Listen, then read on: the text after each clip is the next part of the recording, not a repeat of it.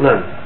واخر يسال ما هو فصل القول في العدل وما حكم الزواج بشهود غير عدول؟ العزل اذا دعت اليه الحاجه لا باس. قال جابر رضي الله عنه كنا نعزل وقرا ننزل. وقال في روايه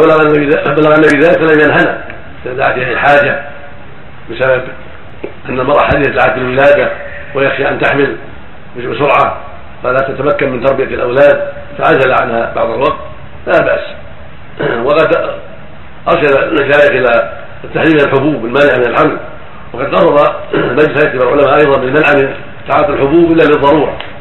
كالمراه التي بها مرض يضرها الحبل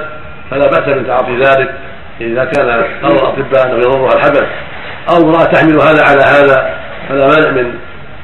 تعاطيها وقتا قصيرا كالسنه والسنتين مده الرضاع حتى تقوى وتستطيع على تربيه اولادها والعنايه بهم، والا فالواجب منع ذلك والحذر من ذلك. وهكذا العزل اذا عزل كما اقره النبي صلى الله عليه وسلم بعض الوقت، وان العزل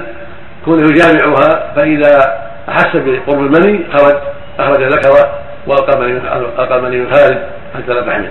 هذا العزل وهو يشبه تعاطي الحبوب، وهو الحجه في جواز تعاطيها عند الحاجه والضروره. المقصود ان العزل تركه اولى مهما امكن، لان الاولاد رزقهم على الله، والشارع يطلب تكرار النسل ليعبدوا الله ويطيعوه، وفي عدم العزل كمال اللذه للجماع وقضاء الوطن،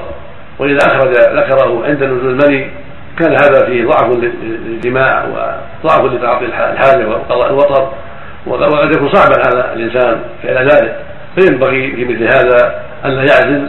وان يتمتع بما اباح الله له ورزق على الله جل وعلا اذا حملت، وينبغي لها ان تصبر ايضا وتستعين بالله على تربيه الاولاد ولو كثروا، لكن عندما على الضروره لا باس بالعزل